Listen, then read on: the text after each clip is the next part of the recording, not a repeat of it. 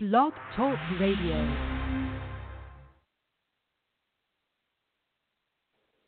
This is the day that the Lord has made. I will rejoice and be glad in. I have so much information. I feel like I'm going to spiritually overload. Amen. But I'm going to, with the help of the Holy Spirit, uh, do my best to give this information in um, high fashion, hallelujah, and as systematic as I possibly can. We are going to be talking about the theology of triumph. It is the core of our faith based on what we believe. And so we want to talk about the foundation of it. Tracing prophetic passion. And I've kind of coined this uh, statement. Hopefully, by the conclusion, we can have confidence in the Lord Jesus when he says, I am the resurrection. I'm going to give a, um, a, a, preface to um, some statements about the resurrection and the passion um, or the, the Holy Week that we have. And so I hope that through my commentary today, which is going to be as try to be as systematic as possible, may not be, um, you'll get an appreciation of who Jesus is and then in addition to that, you'll also get an appreciation for what he's done for us. Well, let's not delay. Let's get right into it. Let's see what the Lord has to say. We're going to be in Titus chapter 2 today. And um, I am going to give a little background before that to build myself to Titus chapter 2.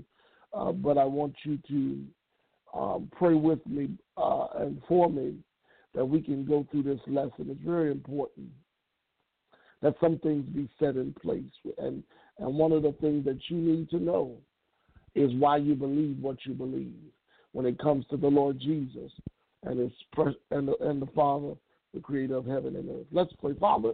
We thank you and praise you for this day, knowing that this is the day that you have made. We rejoice and are glad. Thank you for another opportunity to worship you in spirit and in truth. It is the authority of your word that gives me confidence to make boldly known the mysteries of the gospel of the Lord Jesus. I be dependent on, I lean on the Holy Spirit, who is the educator and guide, giving me clear articulation and giving me clear speech to make boldly known the manifold wisdom of God. Holy Spirit, I say, have your way. Do what only you can do. Anoint the people's ears to hear what the Spirit has to say to the church. Father, in everything that shall be accomplished, everything that shall be revealed, you be glorified. For it is in the name of the Lord Jesus that we do praise you and give you glory in Jesus' precious name. Amen. At the cross, at the cross, where I first saw the light and the burdens of my heart rolled away, it was there by faith. I received my sight. I wonder if you received your sight. And now I'm happy all the day. The greatest life lessons will that you will ever learn is the foundation of your faith. Every Christian community, 50 days prior to the celebration of the resurrection and 50 days um, leading to Pentecost, celebrate the stability of our belief in Christ, our Savior. And this is something that we must preach and teach. I was so disheartened and disgusted at the insensitivity in the church world today and the narcissistic theology. And I'm going to take time to really teach on narcissism and how to eradicate it from your church. There's too much of idolatry going on. And even when we're supposed to be preaching, uh, you know, the, the, the sayings on the cross, we we uh we have people taking that platform and that opportunity to preach about their thinking and their ways. And you know, the reason why we do this on a yearly basis and we take a hundred days or really a hundred days to set up a priority for God is because that's a good chunk of the year for us to consecrate ourselves before the Lord. And I remember I told you, uh, not to date this teaching, but I am dating this teaching in 2019, that this is the theology of triumph, that this is the year of triumph, and that God is going to take us through three seasons of life. Now, these three seasons are going to take place in, in, in, throughout the continuum of time. And that's why I'm teaching eternal lessons uh, when it comes to, or, or what we call sound doctrine, just the foundation this year, just going back over the perfecting process and just going back over the, the core of faith, like higher learning concerning the harvest and higher learning concerning the kingdom and, and transformative living and transformative thinking and transformative consecration and transitional living and transitional leading and transitional changing. Those those lessons that I'm going through throughout the year is to help bring because see we talk about we have victory. The victory that overcomes the world, first John 5 4, is our faith. And that faith has to be understood. And so triumph has a trifold objective, really to reteach faith to reteach faith through uh, uh, reaffirming the foundation and then refocusing on Jesus. You get what I'm saying? Now, the word triumph is interesting. Well, I'll get back into that in a second. But I wanted to I wanted to kind of lay that that groundwork, if you will, because you know I went to the um, sayings on the cross, and of course, you know they're not the last words, and and and you know what they are. Let me give them to you you know, uh, uh, forgive them for they know not what they do. And he said unto them, I say unto thee, today thou will be with me in paradise. When when he said um, to, uh, uh, when when Jesus saw therefore his mother and disciples standing in the way, um, he said, um, uh, "Woman, behold thy son." Of course, uh, he said unto John his disciple, um, whom he loved. Um, behold, thy, um, behold thy mother. You know that scripture, and then he says, um, and about the ninth hour, Jesus cried aloud, "My God, my God, why hast thou forsaken me?" Um, and uh, then you have the uh, what's the other one? Um, I thirst. Then you have um, the um, scripture that says it is finished, and of course, and Father, into thine hands I commend my spirit. And so, so you have an account in Luke. You got two accounts or three accounts in Luke. You got three accounts in John and one account in Matthew to make the seven sayings on the cross.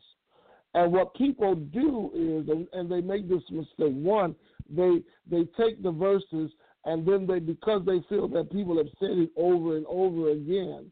Everything there's nothing new under the sun. So you're saying what somebody else has said. Hopefully, you're saying what God has said. And I was explaining to the uh, people because I talk to a lot of preachers, and they tell me every year, you know, how you know they I got to see God's face, or a lot of times I didn't have enough time to prepare. And I said, well, you know, the problem is with a lot of preachers is we try to come up with a word without knowing the message. And, and because we don't take a time to learn the big picture, when it comes to trying to give a, a, a fragment of that picture, we fail every time because there's not enough due diligence in seeking the face of God, not for what you say next, but for God's ultimate plan and how He wants you to convey His plan through your personality. And so you have people flopping. But there got to be some stability.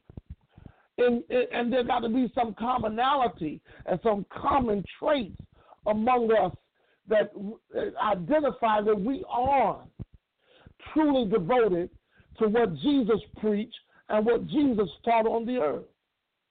And that's why I'm teaching the theology of triumph. You got to trace what it means to to be to believe. There's some things that just should be a common among us. And my Lord, when if, if any time one of the most celebrated holidays throughout the year, two of them, Christmas, His birth, and resurrection, His death. Now, of course, you know the enemy inserted um, Easter in there, which is a form of Greek mythology and paganism and where you know I told you about the Easter bunny is really a delusion. It's a sexual symbol. Bunnies, bunnies don't lay eggs, and he wasn't talking about bunnies laying eggs. It was games and old rituals, sexual rituals, where women would paint themselves. Some of them would paint themselves with baby's blood and different colors and go into the field and allow men to rape them. Do the research. There, there are, there's it's paganism. So we say Happy Easter to the people. It's, it's demonic. Oh, bless his name. And so, with that being said, we got to go back and reclaim the, the, the integrity behind our story of triumph, the victory. The victory that overcomes the world, our faith. Our faith is at attack. Uh, Jude said it like this contend for the faith. Do you get what I'm saying? And so, really, this is a faith class. Triumph is all about what faith is all about. And at the core of it, when you get Jesus messed up, everything else is messed up. Do you get what I'm saying? Let me take a sip of water. The enemy trying to attack my voice, but it ain't to happen. Hallelujah. Now, let's finish this layup of, of foundation. The greatest lessons are, these lessons are set to remind us throughout the year of the importance of living a consecrated life, which is being set apart distinctively different from the world. Our holy living is so important, where we transition, transform, and transfigure into the same image and likeness of Christ. You know, people just don't want to be like Jesus. And it's, it saddens me that in our churches, we still sing stuff like, There is none like you. No one else can touch my heart like you do. You mean to tell me you've been living all this time and you ain't found nobody like Jesus? You ain't found no one like the Lord? The Bible says, as he is, so are we in this world. You were made in his image and his likeness. The Bible says, be imitators of God as dear children. So God is endeavoring us to be like him. The Bible tells us Jesus' prayer in John 17, 17 was make them one as we are one. In order, in order to come into fellowship with God, you got to extract his thinking or his theology or his logic, the logic behind his thoughts. And that's what we're studying. That's why I called it the theology of triumph, not to insert religion. Religion hinges off of people trying to identify God's logic. And depending on how strong it is, will determine whether what they've extracted and what they've applied works. And that's why the scripture tells us, if ye continue in my word, then ye are my disciples indeed, and ye will know the truth, and the truth will make you free. In other words, the truth, the truth will always be contingent upon your ability to handle God's word as a disciplined person. And you have to be di- di- disciplined, which means you got to be devoted, dedicated, and distinctively different from the world. You got to be uh, diligent about how you seek Him. The Bible says he was resort, what is 633 Matthews? Seek first the kingdom of God and his righteousness. All these things will be added unto you. Prioritizing his righteousness and his kingdom or his methodology for establishing his workings with humanity. It's learning the big picture. But if you preach it in shallow forms and don't and, and don't provide a level of honesty and integrity, you'll miss out on on on seeing the, the, the power of the church and the power that lies within the church, which is faith. Faith to function, faith to frame the world, faith to change the world. You hear what I'm saying? And so the reason why the seven last words often go into idolatry and narcissism, where we transfer, and yes, Jesus died for us. I'm not saying that, but we weren't the, we weren't the priority. The priority was fulfilling God's plan. The priority was being in sync with His pleasure or pleasing God with His purpose being achieved because ultimately he performed for an audience of one so that we would learn how to perform for an audience of one. And that's why we look unto Jesus, the author and the finisher of our faith. That's why we take a, uh, our, our concentration on Jesus. But if you don't understand his cross and you focus on you and you make it about you and what he did for you, you're going to miss out on the revelation of the big picture that God had in mind. That the Lamb was slain before the foundation of the world. That this was a rehearsal or a, re, a, a redoing of something that was already complete before he ever created the heavens and the earth. And even when the devil thought he was working against God's plan, he was a part of God's plan so that the humanity could have a true picture of what it means to be one with God, of what it means to be raised to a new consciousness of living, of what it means to be in Christ, of what it means to be one with the Father, and what it means to have fellowship with Him and His sufferings. What are we preaching today? Hallelujah because this is a rehearsal. That was a rehearsal. It was done before the world ever began, and it was done again so that we could have a pattern to know that we triumph in Christ. Hallelujah. So if he already did it before he manifested it on the earth, then the, the whole story of his sayings changed. They weren't his last sayings. They are they were a repeat of what had already been proclaimed. And that's why we trace what he holds. We trace what he does. We trace what he does uh, through prophecy because t- what prophecy does is it, it, it, it, uh, prophecy teaches us the voice of God. You know, there are eight categories in the Bible. If you understand the Bible, you'll never get lost. Right? It's, uh, it's, it's law, history, poetry, prophecy gospel, history, letters, revelation. If you understand that, those are the sections of the Bible in which the Bible was written in category. And of course, you know, the categories have to be coded based on covenant. And covenant gives you the, the, the two different laws or the two different sets of laws which help you uh, uh, determine how to function in those in those categories. So when the when the when the when I told you the lamb was slain before the foundation of the world, real theology of triumph can go back and preach the cross through the Old Testament. From from the creation of, from the account of creation of how God constructed humanity after his image and likeness all the way to the fulfillment of the church, which is, is, is enthroned in power and in glory until he comes back for a new heaven and earth where there dwelleth righteousness. Oh, glory to God. Now that's that's that's that's the advanced teaching, and I'm not teaching the bishop's class, but if I was, I would talk about the big picture. But here, here we, we, we set to know theology for three reasons. One, to know, number one, the mind of God. To know the mind of God. The Bible says, who, who has the mind of God that they may instruct him?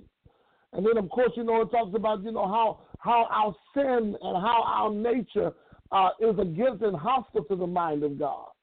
And then the resolve uh, Paul has when he's writing the church, and of course, you know, Paul dealt with schizophrenia and he dealt with uh, the thorn or a spirit to attack his character because he had had such a, a, a courageous conversion. They they got upset. Mm. Uh, Paul would go and preach in the church, and uh, of course, when he would leave the church or whatever, he got wind of what was going on in the church he would write a letter and they would get so mad they'd try to kill him. Or they'd try to set him up and arrest him and have him beaten because he was preaching the gospel. So he had been through a lot, but now you know he had also persecuted the church. And because of that, you know, he often struggled with his teaching because he's like, I did all of this stuff, but Jesus did all this for me to cover it up. And so he had a revelation of what Jesus was doing for him. Glory to God. But sometimes he would struggle, but he, he always comes to the result we have the mind of Christ. And then one of the things that he said to the church of Philippi, right? He said that I might know him, that I might know him in the fellowship of his suffering and be conformable to his death. But he, he goes on to say that I might know the power of his resurrection. Do you hear what I'm saying? Oh, my, my, my, my, my, my, my. Why? Because he wanted to understand the mind of God. The mind of God. But then the other thing that theology teaches us is the methods of how God operates. I said the methods of how God operates. God is a covenant God. God has a methodology. That's why we get the Methodist Church because they want to learn the methods behind God. That's why you have an order to service. Anyway, praise God. So So, and, and of course, the redemptive scheme tells you that the the uh, the children of Israel or the the uh, the, the creation's account or the law or the order and how law or, or justice and order and ethics and, and government were created help teach us that in the law. And then the history provides how law transitioned into function through living when it had a government or a system of leadership to control the law. And so you have the history of the or the stories or his story revealed in humanity. And then of course, you know, you got the poetry and poetry which gives you expression and artistic values. Of course, the Psalms, Ecclesiastes, you know, and uh, Esther and those those those different books help give you uh, appreciation of the intent behind the content. But prophecy teaches us the voice of God to pay attention to what He says. And and and here we go unto Jesus. We look unto Jesus, the author and, and finisher of our faith. And there, there, oh hallelujah! I don't want to go that fast. I want to finish because I need to give you the third thing. Whether it's to know the mind of God, to know the methods behind the operations of God, and, and then number three is to know the means of how to connect to His mind and His methods. Because your motive has to be pure.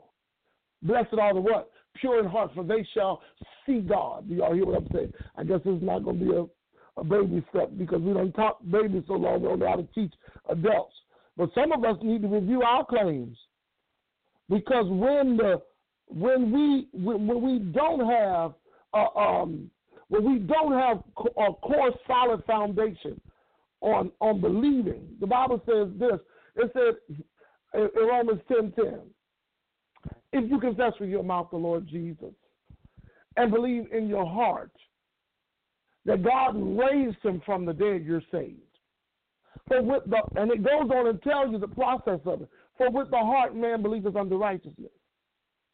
And with the mouth confession is made unto salvation. What is that saying? The process is you can't really exemplify salvation until your belief is intact, until your confession is intact and it's it's it's it's, it's settings like the the sayings of, the sayings on the cross, and um, that really determine what you what you really believe. And if somehow you get, I'm getting out of my situation, you don't miss the point of the cross, because He didn't come for that. Oh Lord, have mercy. And and this is where we're missing it. And of course, there's a there's a lot of integrity there's, there's a state of integrity that we must have. Like I tell people all the time, he could not have died on Friday night and got up Sunday morning and it'd be three days. Let me say that one more time. He could not have died on Friday night and got up on Sunday morning and it'd be three days. And Lord, let's not insert the Jewish calendar, which had 12 hour day system verses 24. So that messes up the whole. See, we got to have integrity, and we need to learn about the Passover, which we understood um, in, in his calendar. The Passover was prior to him dying on the cross. So the whole, the whole, the whole timeline has to be corrected, and then uh, the connotation of of of these being the last words that he said. Well, of course, you know, he revealed himself 40 days, but even prior to that, Jesus, just like I was saying, you can't look at, uh, I'm sorry, I'm going in my spirit and what I, I have on my outlines, because I do have outlines here. But like I, like I said in the beginning, you got Luke's account three times, you got John's account three times, and you got one account or, or one verse that we take out of Matthew to make it seven statements and it is finished, and into thy hands I commit my spirit. In in in in in John's account and in Luke's account can be argued that that's the same statement or said around the same time. So then it changes whether it was six statements or five statements or or you, do you get what I'm saying? So you have to look at first anybody intelligent would tell the story of John's account, tell the story of Luke's account, and tell the story of Matthew's account. But then, of course, you know, you don't pick something, you pick something out of a text. You take a verse out of a text, you con the text, and you take it out of context. In other words, you took your passage out of context, or you manipulated the text that you took. Because you can't take a verse out of a chapter and a chapter out of a book and not read the entire book and get the overall picture of what the person is trying to say. So why do you do that process in the Lord have mercy in the seven last sayings, and you take three different accounts in Scripture and don't even give the background or where the accounts came from? Then you have these preachers take these verses and come up with creative theology. Just whatever they, I mean, they change the title to fit what they play, what what is placed on their heart. Oh, and this is what we must remember, and and that's where we go to Titus chapter two. Oh God, I only used 26 minutes, and we haven't even got to the meat of the message. But I, I just want to, because I want to help preachers out. I want to help, you know, some of you out that are confused, and this is why the, the world say y'all don't make sense because you don't know the word and, and you don't know how to use the word to, to bring out one story. That's one message. The reason why we centralize on the Lord Jesus is because he's able to, to, to, to bridge the gap between old and new, and we come up with one story. God loved the world that he gave his son, that whosoever believeth on him should not perish, but have everlasting life. And so Jesus died so that we could have everlasting life. And to live is Christ, and to die is gain. Hallelujah. Do y'all hear what I'm saying? Bless his name. Now, the Bible tells us, and this is where we come up with uh, the theology of triumph, why we do what we do. He said, but, Titus chapter 2, but speak thou the things which become sound doctrine that the aged men, and I'm aged in the Holy Ghost because I've been doing this for a long time, been preaching since I was a lad, a little kid, a little, little, little, little kid. But the aged men be sober, grave. He ain't talking about um, uh, free from alcohol. He's talking about having, uh, when he says sober, he means superior judgment. When he says grave, he's talking about intelligence. And he's talking, when he says temperance, characteristics that create sound in faith, sound in love, and sound in patience. And that, Lord knows that's what we have to be, especially when we have a lot of playing in the church. It's disgusting to go to churches and see that the generations that are coming up are not really learning the message behind the method and the mind of God. It is discouraging when you go up in a church and you're more interested in shouting and dancing and not finding out what is being said, if it's truth and if it's aligned with the integrity of the scripture. It's discouraging when you go up in a church and you're supposed to hear more about Jesus and what he did and why he died and who he is, and you go there and you don't hear them glorifying his name. They talking about giving God a praise for what he's going to do for him when we're supposed to be looking unto Jesus, the author and the finisher of our faith. We're supposed to be thanking Jesus who always causes us to triumph. We're supposed to be glorifying the name of Jesus because at that name every knee shall bow. At that name every tongue shall confess. We're supposed to be glorifying him because believed what he said. If I be lifted up, from the earth. I'll draw all men unto me. And then when we lose that, when we lose that reverence for who he is and what he's done and why we do what we do, we miss the overall experience for why we came. And that's what's happening in the church. This is why people don't want to go to church. We're so self centered, we're so self absorbed that we can't even preach the message of Jesus and bring people to Jesus. Now, how you got seven speakers and don't offer uh, and don't have a flood if they all preaching about Jesus? If they all preaching about Jesus, why are the altars filled? You know why they're not filled? Because they're not preaching about Jesus. They're preaching about what they think about Jesus. Do you get what I'm saying? Why are we giving glory to his name? See, that. See the reason why you don't see the supernatural in church is because we don't reverence. The Bible says the fear of the Lord is the beginning of wisdom.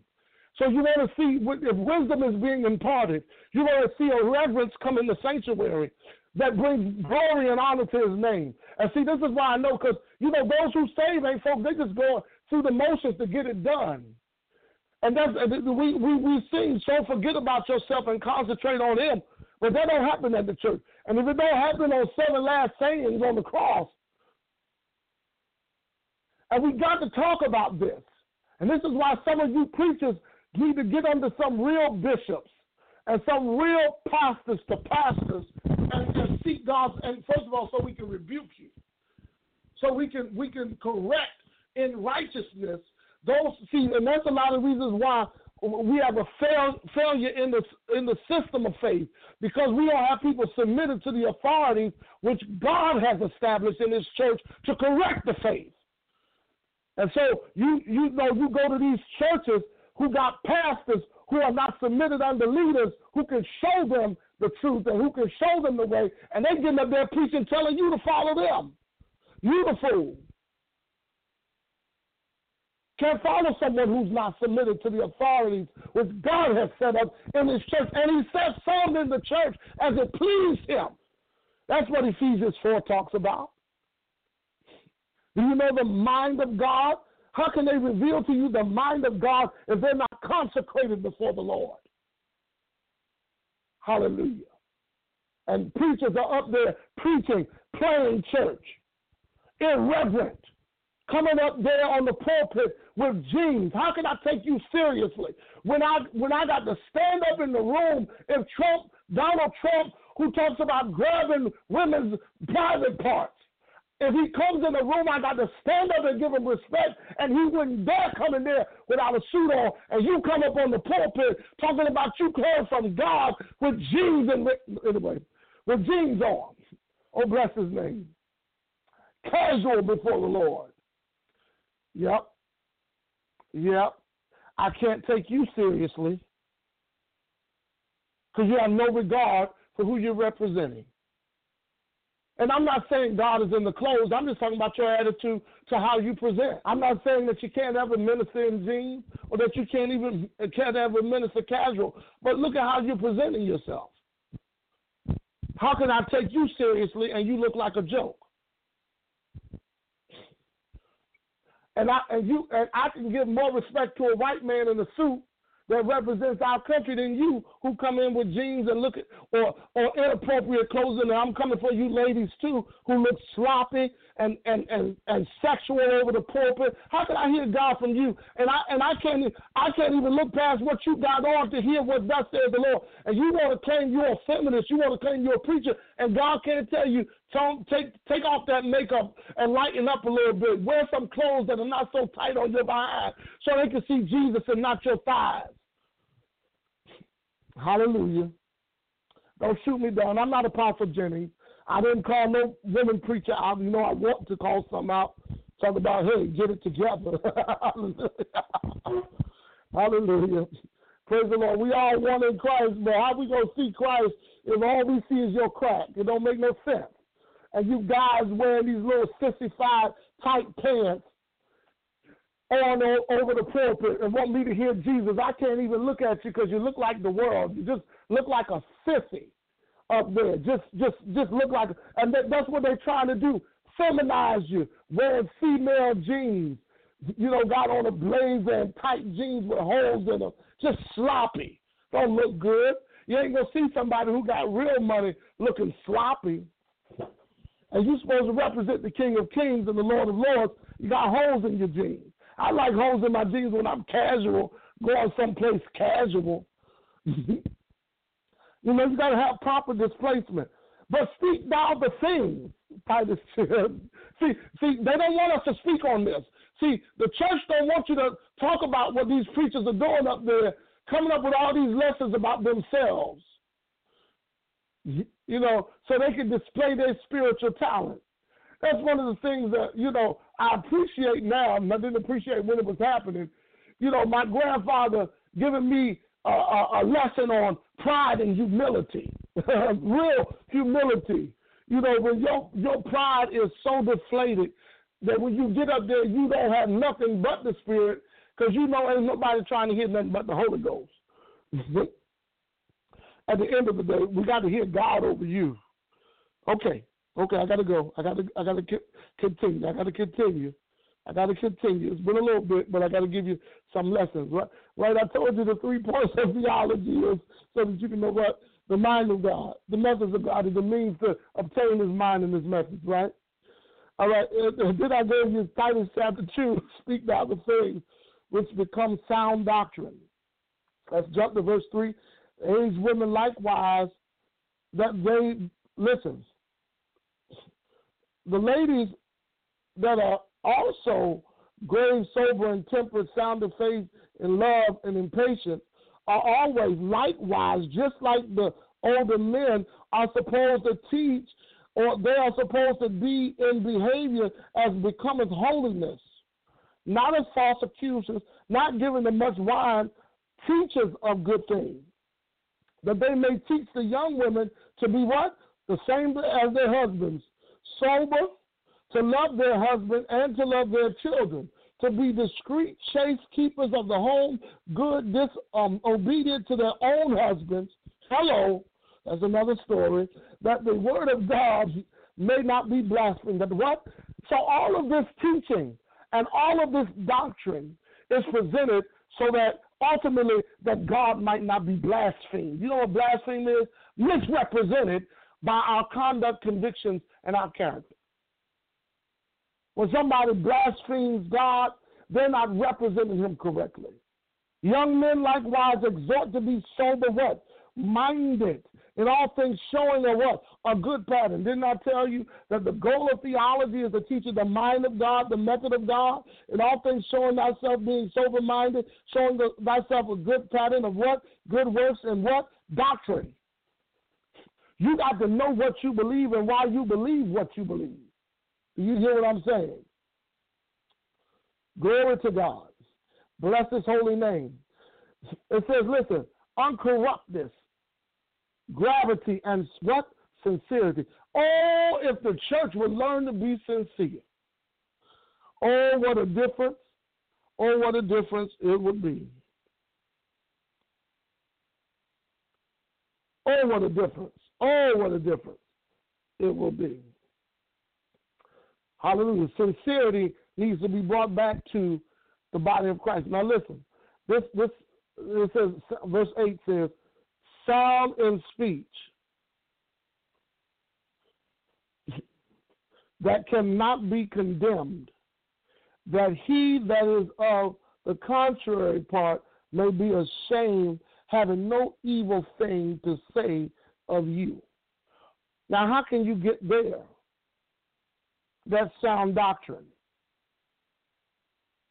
You need to understand the story of triumph. And then it goes on to say, uh, it goes on to exhort servants to be obedient to their own masters. It's talking about employee employer relationships and to please them well in all things, not showing again, not polluting, but showing all good fidelity that they may adorn the what? the doctrine of God. In other words, everything that you say and do should align with the doctrine of your faith. Did you hear what I said? Doctrine of God, our Savior in all things. Now let's go to the second part. Verse 11.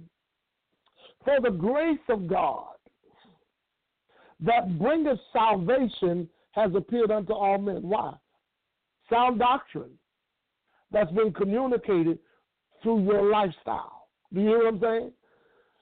Teaching us that denying ungodliness and worldly lust, we should live, we should what? We should live. We should what? We should live. We should what? We should live. That's not a broken record. That's not a repeat of the recording. That's me saying, emphasizing, we should live soberly, uh huh, righteously and godly in this present world. So we don't see there's none like you. We don't say we're so heavenly minded we're no earthly good. We don't say we can search all over and can't find nobody. We don't sing that. We don't say that. Because we're supposed to live godly in this present world. Right? And it says, what are we looking for? The blessed hope and the glorious appearing of the great God of, of, of the great God. Now here's where the theologians get. I was so intrigued because uh, of one of the churches I visited yesterday at, uh, at the Good Friday. I was so intrigued to how they were going to teach um, because you had uh, some people in there that don't believe Jesus only, and you had other people that believe Father, Son, and Holy Ghost. And I was like, well, how do you preach the sayings on the cross and Jesus died legitimately? You get what I'm saying? and he be God the Father. It just don't work. So, so if you if you participating and you claim that Jesus only, then you definitely don't believe in the cross. You know, and then you got them preachers that are bold enough to say when when he was praying, he was praying to himself. He was just rehearsing what was in his mind. So that's why when they pray, they don't tap in because they think they're talking to themselves. Anyway, praise the Lord. But he said, listen, the glorious appearing of the great God and our Savior, Jesus Christ, who gave himself for us that he might redeem us from all iniquity and purify and purify unto himself a peculiar people zealous unto good works. Now here, he said, these things speak. And this is what I'm doing. And re- exhort. This is what I'm doing. And rebuke.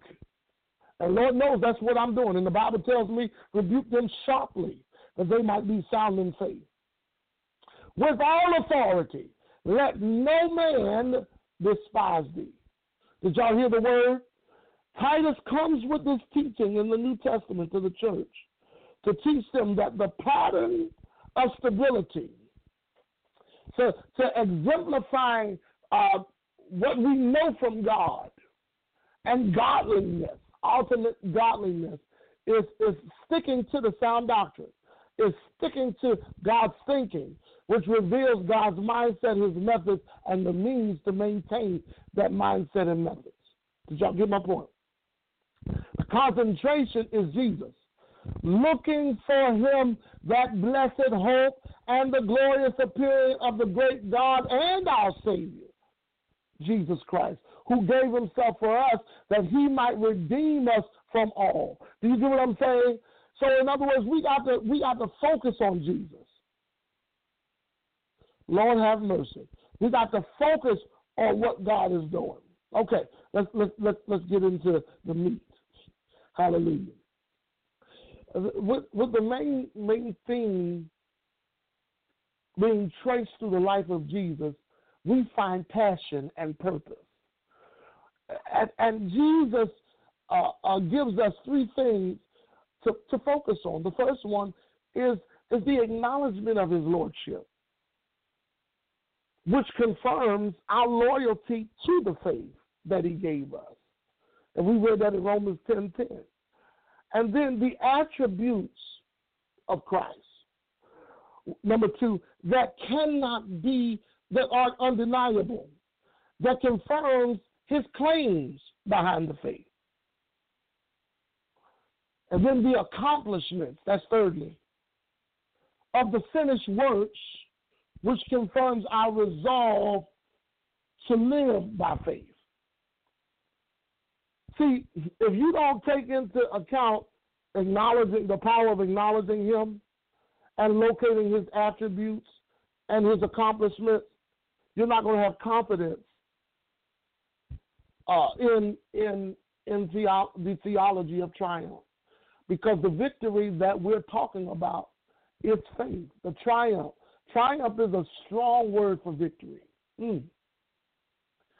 Stri- triumph is really used when um, when such as such as large battles like captivity and and and really, and I, I, I am going to do. Uh, if, if you ever heard this teaching on biblical equality, I, I do a great deal of teaching when you really want to deal with with bringing somebody to equal status with you. You have to to to really deal with those things that try to bring your thoughts captive outside of the obedience of Christ.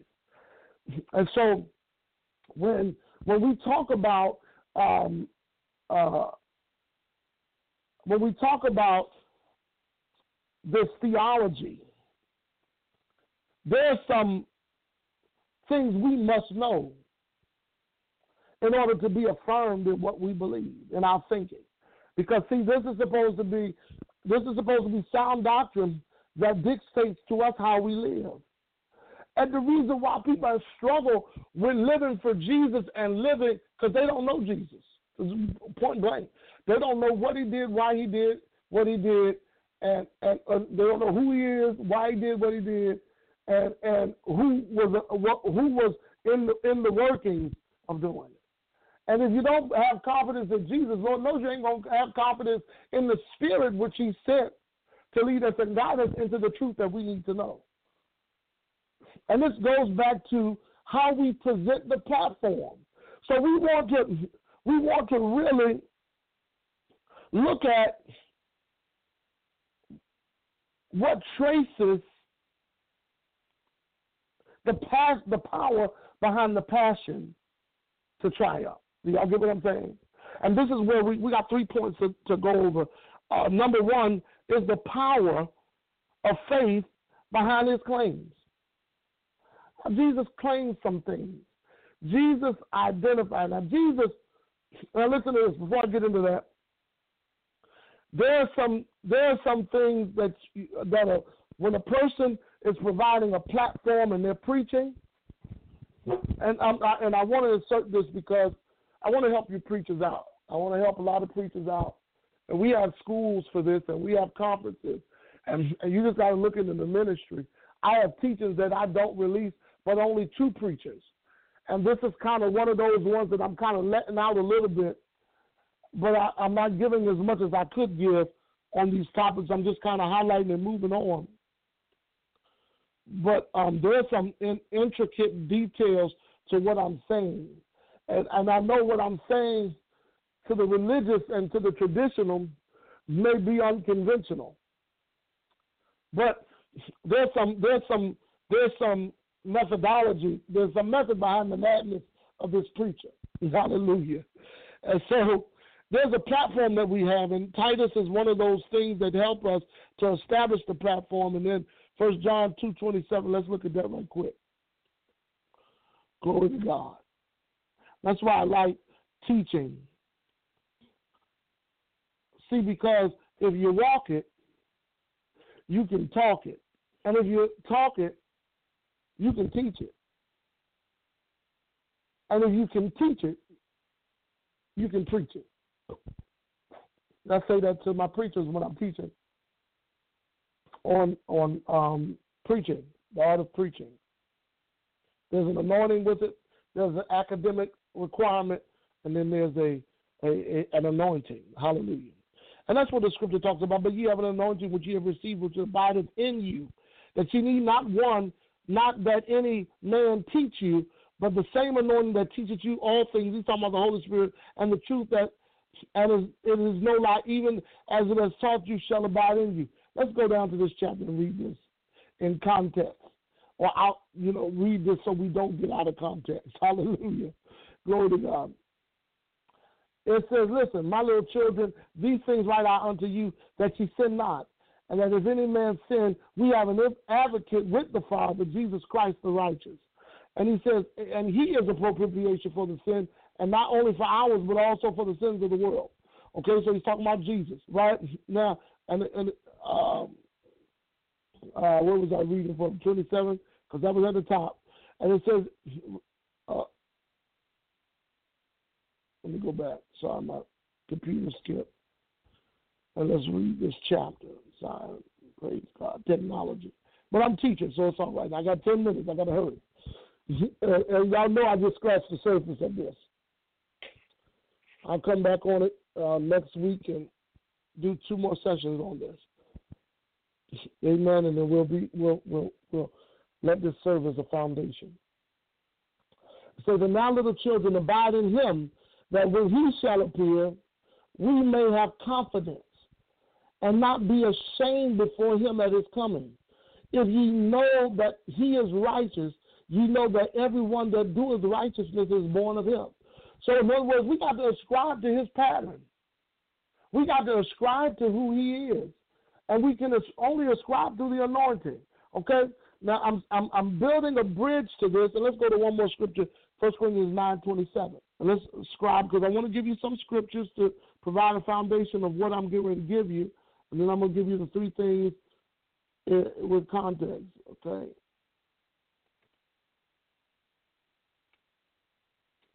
I like um, technological Bibles.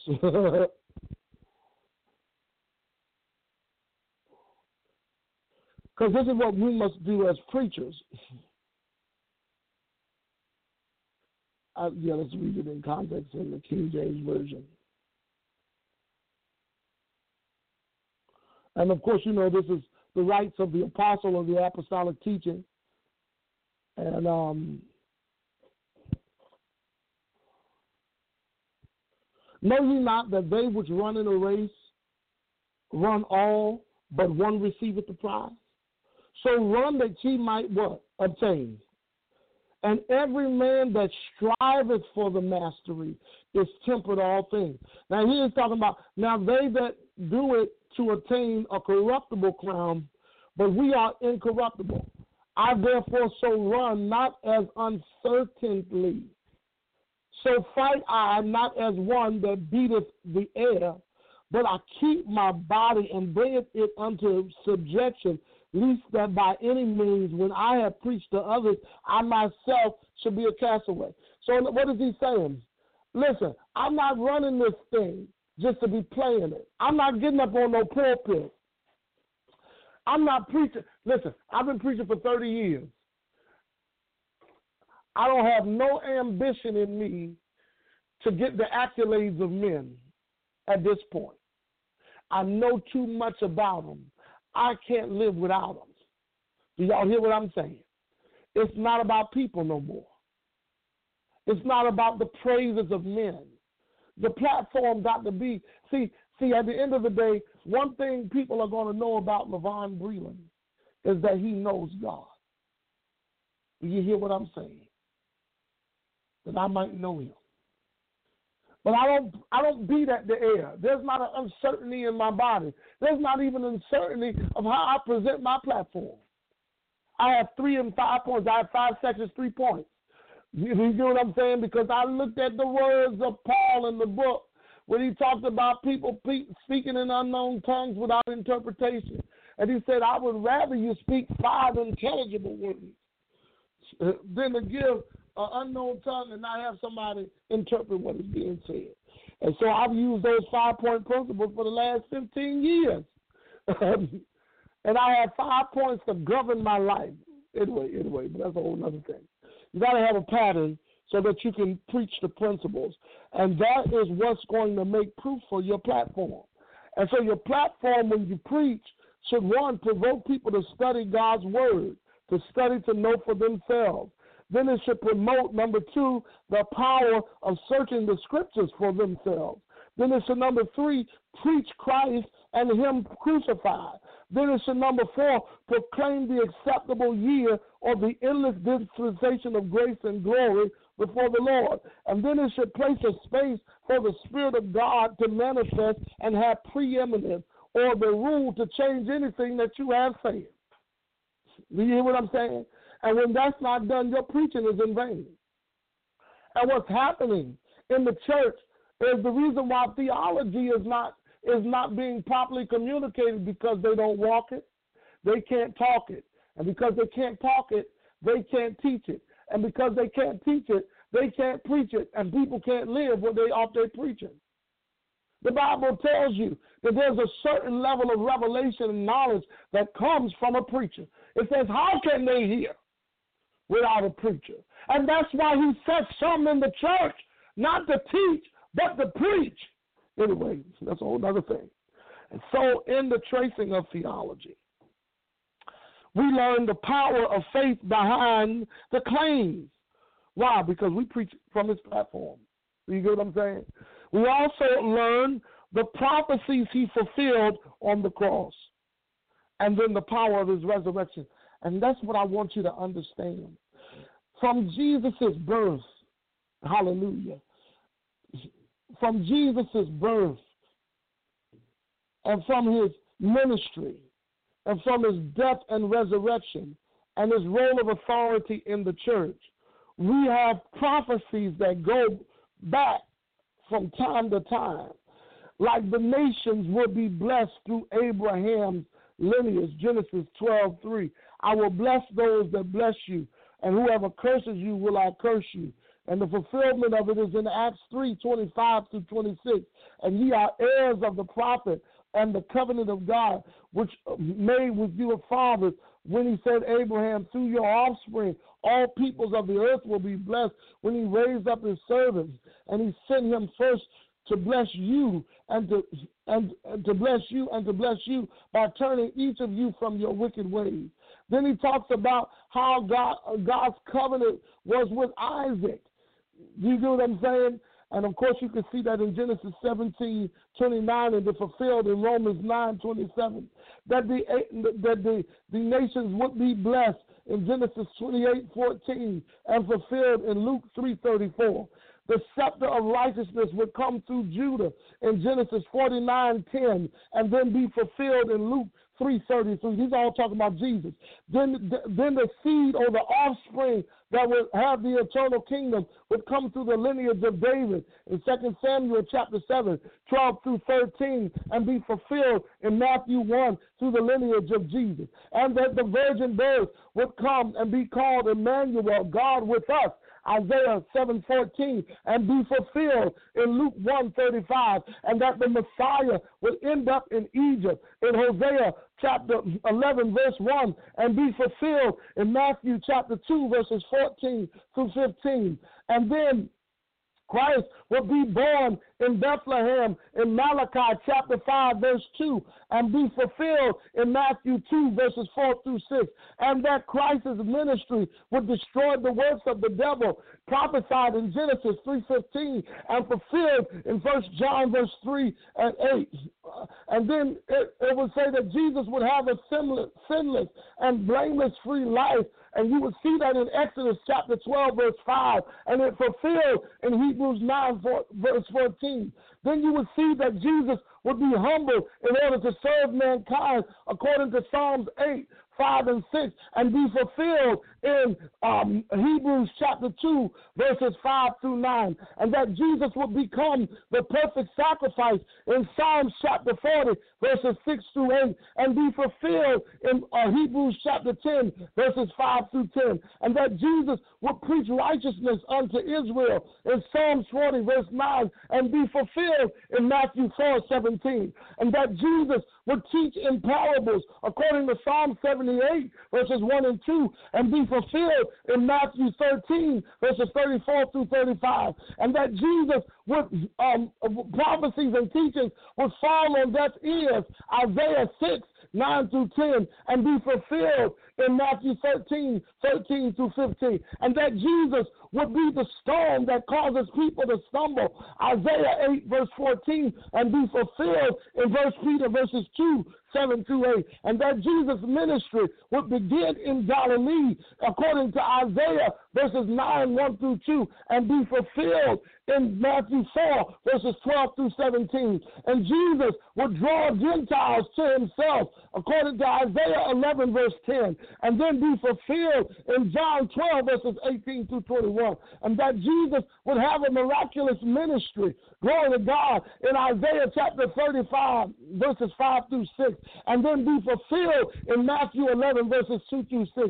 And then Jesus will be uh, uh, by a forerunner, according to Isaiah chapter 40, verses 3 through 4, and then be fulfilled through the promise of the Holy Spirit in John chapter 1, um, verse 23, and that Jesus would be a um, gentle redeemer uh, to the Gentiles, according to Isaiah 42, verses 1 through 4, and then it be fulfilled in Matthew 12, verses 15 through 21, and that Jesus would be despised and rejected according to Isaiah 53, verse 3, and then be fulfilled in Luke 4, 28 through 29, and that Jesus will set the captives free according to Isaiah 61, verse 1, and then be fulfilled that the Spirit of the Lord was upon me. In Luke chapter 4, in verses 16 through 21, and that Jesus would have a throne that is everlasting according to Daniel chapter 7, verses 13 through 14, and be fulfilled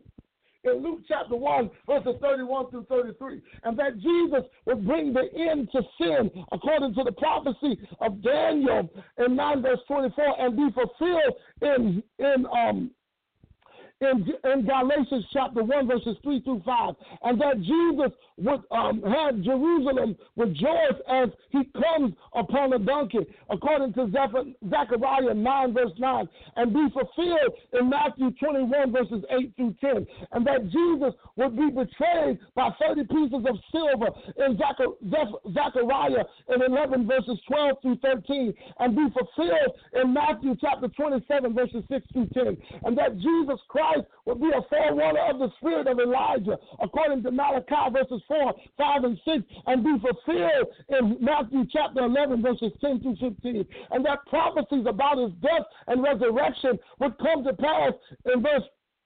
Do y'all get what I'm saying? That he would um would be the Passover lamb, according to Exodus chapter 12, verses 21, and be fulfilled in 1 Corinthians 5, verse 7. And like the Passover lamb, none of Christ's bones would be broken, according to Exodus 12, 46, but be fulfilled in John chapter 19, verses 31 through 30, 36, and that his blood would be spilled for atonement, according to Leviticus 17, verse 11, and be fulfilled that the that his this is my blood in the covenant which was poured out for many for the forgiveness of sins of Matthew chapter 26, verse 28, and that Jesus would be lifted up, and everyone who will see him will live, according to Numbers 21, verse 9, like the serpent, and then be fulfilled in verse in John chapter 3, verses 14 through 26. Did y'all get what I'm saying? He said that he would um, he would uh, there was a prophecy that about his resurrection in Job verses 19, 23 through 27, and it would be fulfilled in John chapter 5 verses 24. They say he would be forsaken in Psalms 22 verse 1, and it would be fulfilled in Matthew 27 verse 46. He said he would be scorned in Psalms 22 verse 8, and then it would be fulfilled in Matthew 27 verses 42 through 43. It said he would be suffering, including thirsty, according to Psalms 22 verses 15, and it would be fulfilled in John 19, verse 28. And he said he would be he would be pierced in his hands and his feet, according to Psalms 22, verse 6. And it will be fulfilled in John verses 19 through 36 through 37. It said he would be cast lots upon or sold like clothing, according to Psalms 22, verse 18, and be fulfilled in John chapter 19, verses 23. 23 through 24. It said that the, the Messiah would cry into your hands I commit my spirit, according to Psalm 31, verse 5, and be fulfilled in Luke chapter 23, verse 46. It said that everyone would abandon the Messiah in Psalm 31, verse 11, and they would plot out, um, and it would be fulfilled in, in Mark chapter 14, verse 50. It said they would plot to kill God's anointed in Psalm 31, verse 13, and be fulfilled in Matthew 27, verse 1. The Messiah will be quiet before his accusers in Psalms 38, verses 12 through 13, and be fulfilled in Matthew 27, verses 12 through 9. God's anointed would not decay, would not see decay, according to Psalm 16, verses 9 through 11. And Acts chapter 2, it was fulfilled, verse 31. And, the, and Jesus would be abandoned by those who were closest to him, was found in Psalms 41, verse 9, and be fulfilled in John 13, verse 18. And Jesus would ascended to the heavens and distribute gifts according to Psalm 68 verses 18 and be fulfilled in Ephesians chapter 4. Glory to God, verses 7 through 16. And Christ's thirst would be quenched with vinegar and gall in, in, in, in, um, in uh, Psalm 69, verse 21. And then Matthew 27, it would be fulfilled, verse 34. And that the resurrection he, he would be prophesied that he would not die but live in Psalms 118, verses 17 through 18, and be fulfilled in Luke 24, verses 5 through 7, that he would conquer death in Isaiah 25, 7 through 8, and it be fulfilled in 1 Corinthians 15, verse 54, and that the Messiah or the Lord Jesus would be mocked and abused, like he's being abused and mocked through our lifestyles and our faith, faking and our not knowing who he is and not seeking first his kingdom and his righteousness as he did in Isaiah chapter 50, verses 3 through 6, and be fulfilled in Matthew 27, verses 27 through 31. Did y'all get my point? Hallelujah. Jesus came, and he didn't come just to be something for us to be a scapegoat for us, but he came to fulfill God's plan. He came to fulfill God's plan so that we could learn the power of faith behind his claims. Jesus had seven things that he attributed himself to. He said he was the bread of life in John 6 35. He said he was the light to the world in John 8 2. He said that he was he was the gate in John 10 9. He said he was the good shepherd in John 10 11. He said he was the way, truth, and the life in, John 14 6.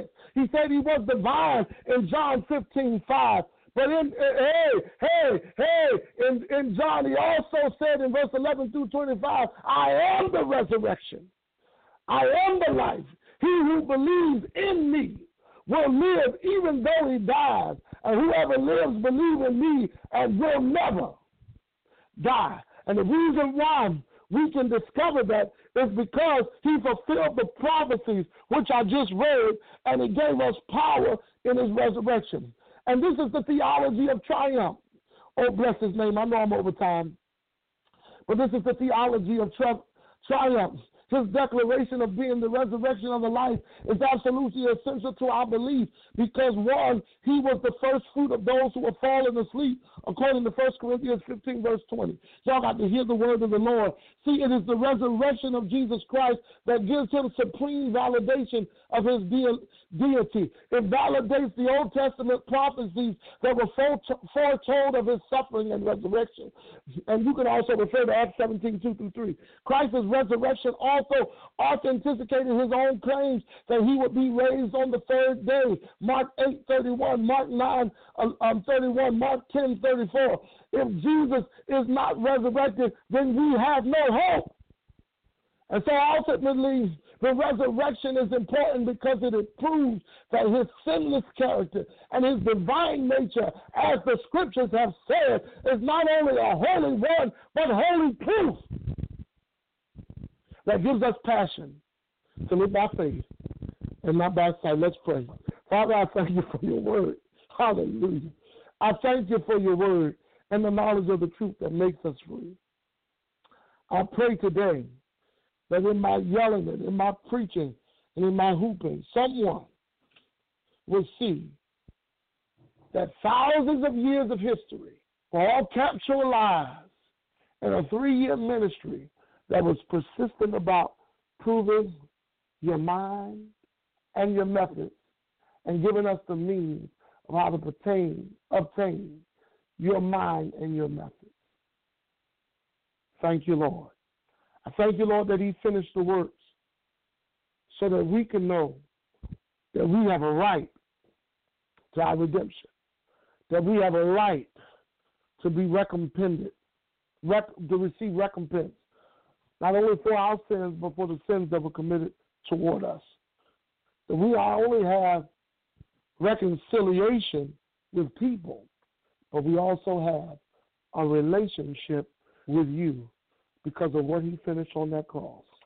We thank you that Jesus became sin that we might be made righteous, that he became a curse that we might be made free and blessed, and that he became death that we might have abundant life. And for that we praise you and we give you glory in Jesus' precious name. Amen and amen. Amen and amen.